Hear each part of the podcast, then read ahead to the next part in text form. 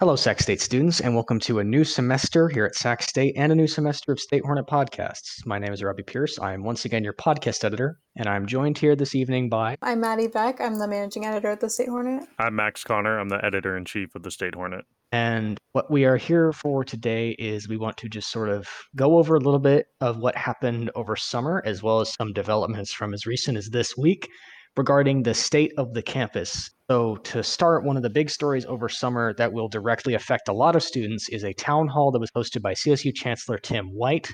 Two very big takeaways is that testing for COVID cases is not being conducted at the CSU level, though Sac State is conducting its own testing. More on that later. And also, fees at the CSU level are not going to be reduced or removed. Tim White stated that other colleges across the country that have cut fees or reduced tuition had more expensive tuition to start with, which is why he says they should not be compared. Another big story was several Sac State student renters that were unable to cancel off campus living leases. Max, did you want to tell me more about this story? Yeah, thanks, Robbie. So, one of our reporters over the summer, Jordan Parker, had noticed on some social media platforms that students who were in some of these off campus housing apartment complexes that are not affiliated with Sac State, but certainly market specifically to Sac State students, were really refusing to even consider or um, communicate with students about getting out of their leases for 2020, 2021. A lot of students re signed leases for this school year, spring, and even as early as last winter, and are now stuck in situations where they may have moved home or they may not be comfortable trying to find roommates who could move in with them that they don't know and are not sure if they have had COVID or how they're going to, you know, behave in these living situations. Other students talked about having family members who were at risk. And if they moved into these apartments with roommates, they wouldn't be able to go home and see their families.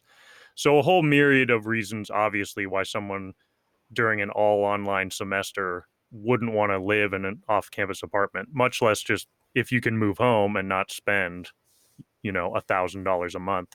That makes sense. And yet these apartment complexes are just holding steadfast to we have a contract. If you would like out of the contract, you have to find a renter to take your place and and you also have to pay a buyout fee to get out of the contract. And the full both of those full stories are currently available on statehornet.com in our news section. Uh, moving on to some info about on-campus cases, Maddie, did you want to run us some numbers?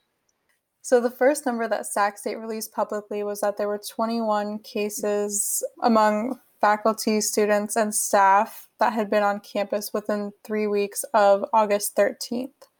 Following that, between August 24th and August 30th, there were um, three reports of positive cases among Sac State students, faculty, and staff. Only one of the positive cases had been on campus. There were five additional reports of students, faculty, or staff that had coronavirus symptoms but were not confirmed positive cases. Sac State will continue to track positive cases and update that information weekly according to information officers at Sac State. And then moving on to some of the on campus protocols for the semester related to COVID 19. Uh, no student is being required to enroll in an on campus course, but about 7.3% of the planned courses will be face to face, according to Sac State. Now, these include classes that require in person equipment, which is, for example, art classes that you, you sort of need to have your clay or easel or what have you in front of you in person.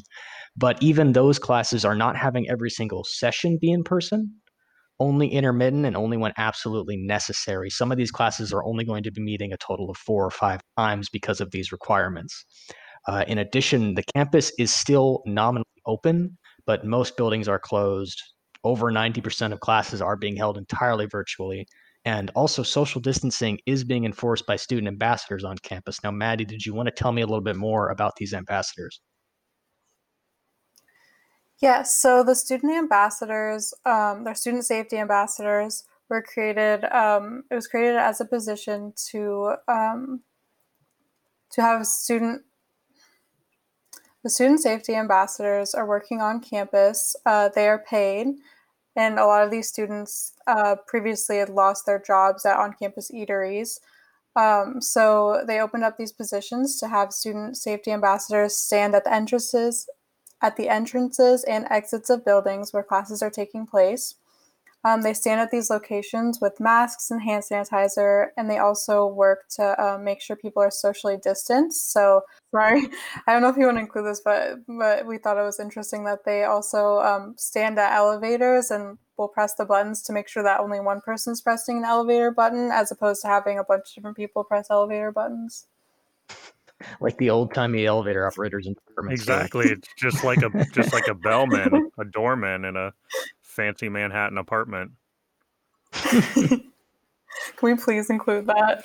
yeah, yeah, I will. I will. I, I was going to say, Robbie, too, that though the the assessment that is available through the Sac State app or on Sac State's website, where you fill out a health questionnaire and it lets you know if you are at risk or potentially have COVID, and then it clears you to say you're fine to enter campus.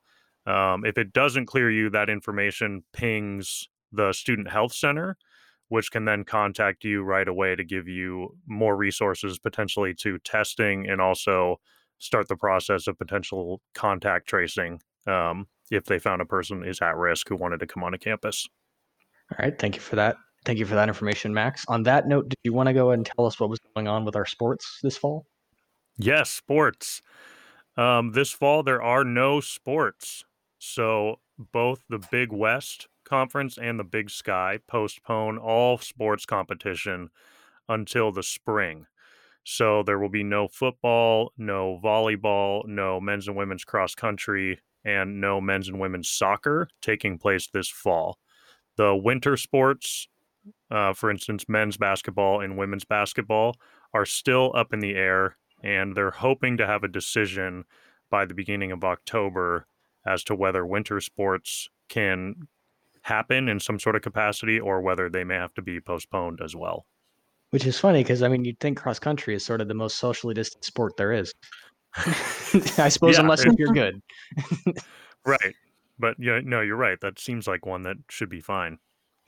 But getting getting back to a more serious note, just to close out the show, uh, virtual semester is a little tough, even here on us at the sec- at the uh, State Hornet but you know we're going to get through this together and as more developments come through we here at the state hornet will do everything we can to make sure you have the most up-to-date and accurate information you can possibly have as a sac state student coming from your fellow sac state students. So until next time i've been robbie pierce and have a great semester and please stay safe